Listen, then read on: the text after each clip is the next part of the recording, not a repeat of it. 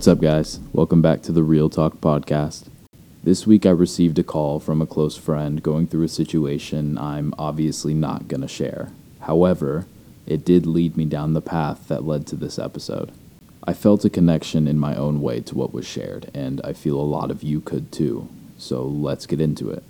I'm 23, and I learn more about the world and the way it works every day, probably similar to you. The most interesting thing to me about the world is the infinite number of ways you can choose to spend your time here, because it's limited for all of us.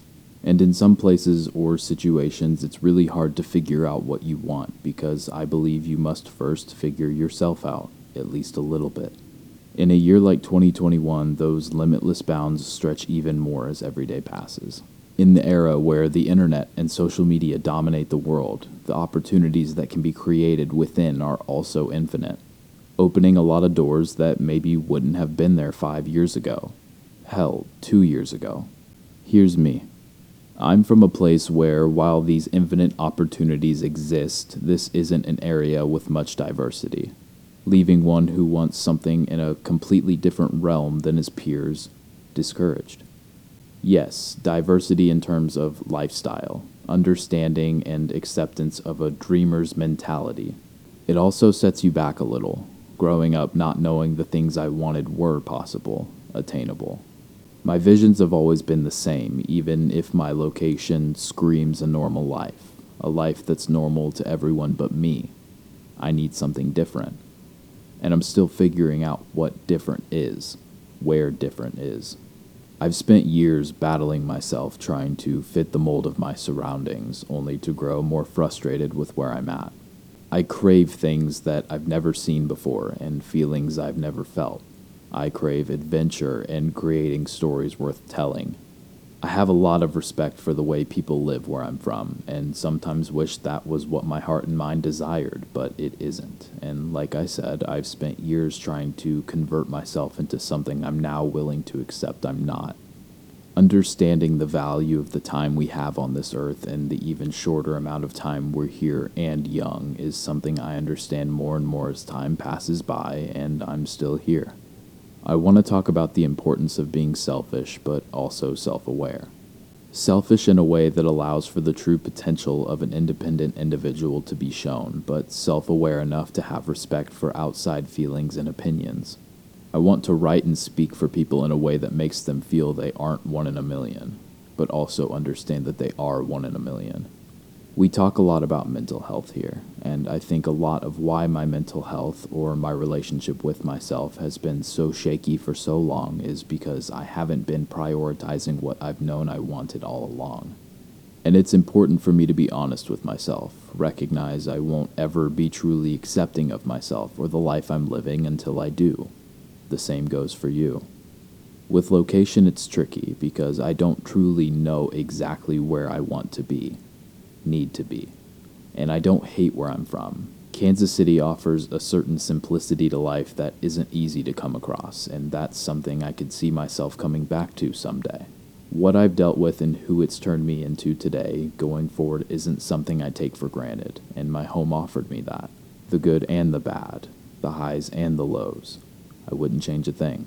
But with that being said, a new chapter is approaching, and maybe you feel the same way in whatever way you desire. Infinite opportunities, remember? I don't want to feel bad about myself for choosing a path others around me don't desire, the same way I don't spite them for wanting different than me. I don't want to feel guilty because my home doesn't still feel like my home, even if it still feels that way to my peers. I want to be accepting of everything my people decide to do in their lives because I know it will be difficult to return. We wake up every day working towards our goals, goals for ourselves, our lives. If I'm already doing that, why wouldn't I want it to be in a place I'd like to experience if it's possible? Even if it changes a couple times. Your version of normal won't match up with any other one human in this world. No matter the similarities, something will be different. You'll think something they do is weird, they'll think something you eat is gross, we coexist in a world with enough opportunity and experience for us to be different, for us to disagree, and to respect those differences. Coexisting, understanding you can have love for someone who does life a little differently than you. understanding none of us know just how limited our time is here, understanding how valuable that is. Why do we spend so much time adjusting our preferences to fit the room when we can just walk into another room, even if that room is a little more empty? Location doesn't define reality. Age doesn't define reality. Your reality becomes what you mold it into.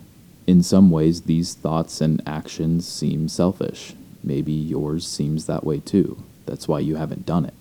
Maybe you second guess the validity of your feelings and desires to fit the room you're in. Is it crazy to think maybe someone out there living your dream wants nothing more than the life you live?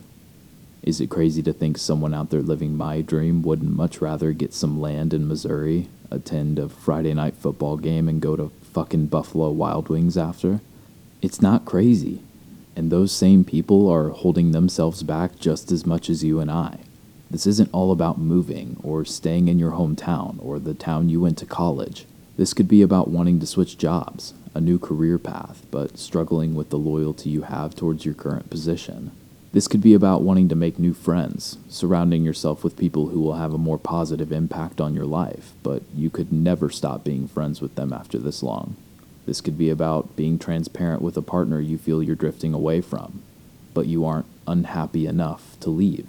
Life is full of these selfish decisions you're going to be faced with that will heavily affect your personal storyline. None of us are for certain what happens after we pass, but here's one thing I've thought about since I was a kid. At the end of my time, if I would sit in a chair and watch the movie that is my life, would I be happy with it? Did you start thinking about what yours would look like too?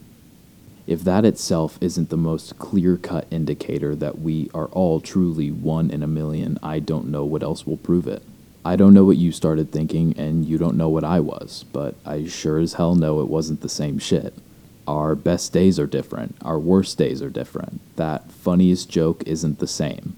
Our relationships aren't the same, our schools weren't the same, our friends aren't the same, and our families aren't the same. When you sit and think about the film that is you, it's just as unique as mine. It's just as valuable as mine because it's one of one. The value isn't what lies within, it's the opportunity itself. The opportunity to be able to create something that will only ever happen once. You will only ever happen once. What's the only thing more uncomfortable than reassessing you and your values to fit a specific mold?